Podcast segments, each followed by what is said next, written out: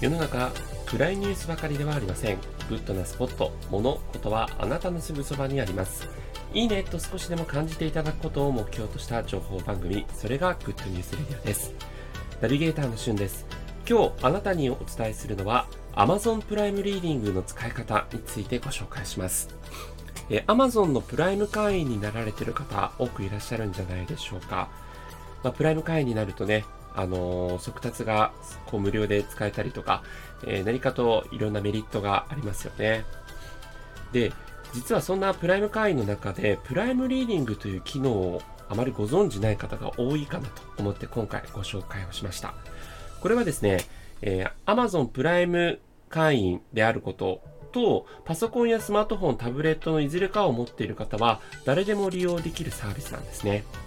で、プライムリーディングは約1000冊の電子書籍が読み放題になるというサービスになってます。え使い方としては簡単で、え Kindle のアプリをダウンロードしていただいて、その Kindle アプリを開いてから、えカタログという画面に進んでいただくと、プライムリーディングのカテゴリーというものがありまして、その中から好きな本、もしくは雑誌などを読むことができるんですね。えー、有名どころで言うと、夢を叶える像とかが読めたりとか、あと雑誌のターザンとかもこの機能で読めたりします。ただですね、注意点としては一度に10冊までしかこう、えー、その読み放題の本を保有することができないので、もし10冊した状態で新たにダウンロードしようとすると、何か1冊、あの、返してくださいじゃないですけど、えー、その利用をやめて他の本を選ぶという必要があります。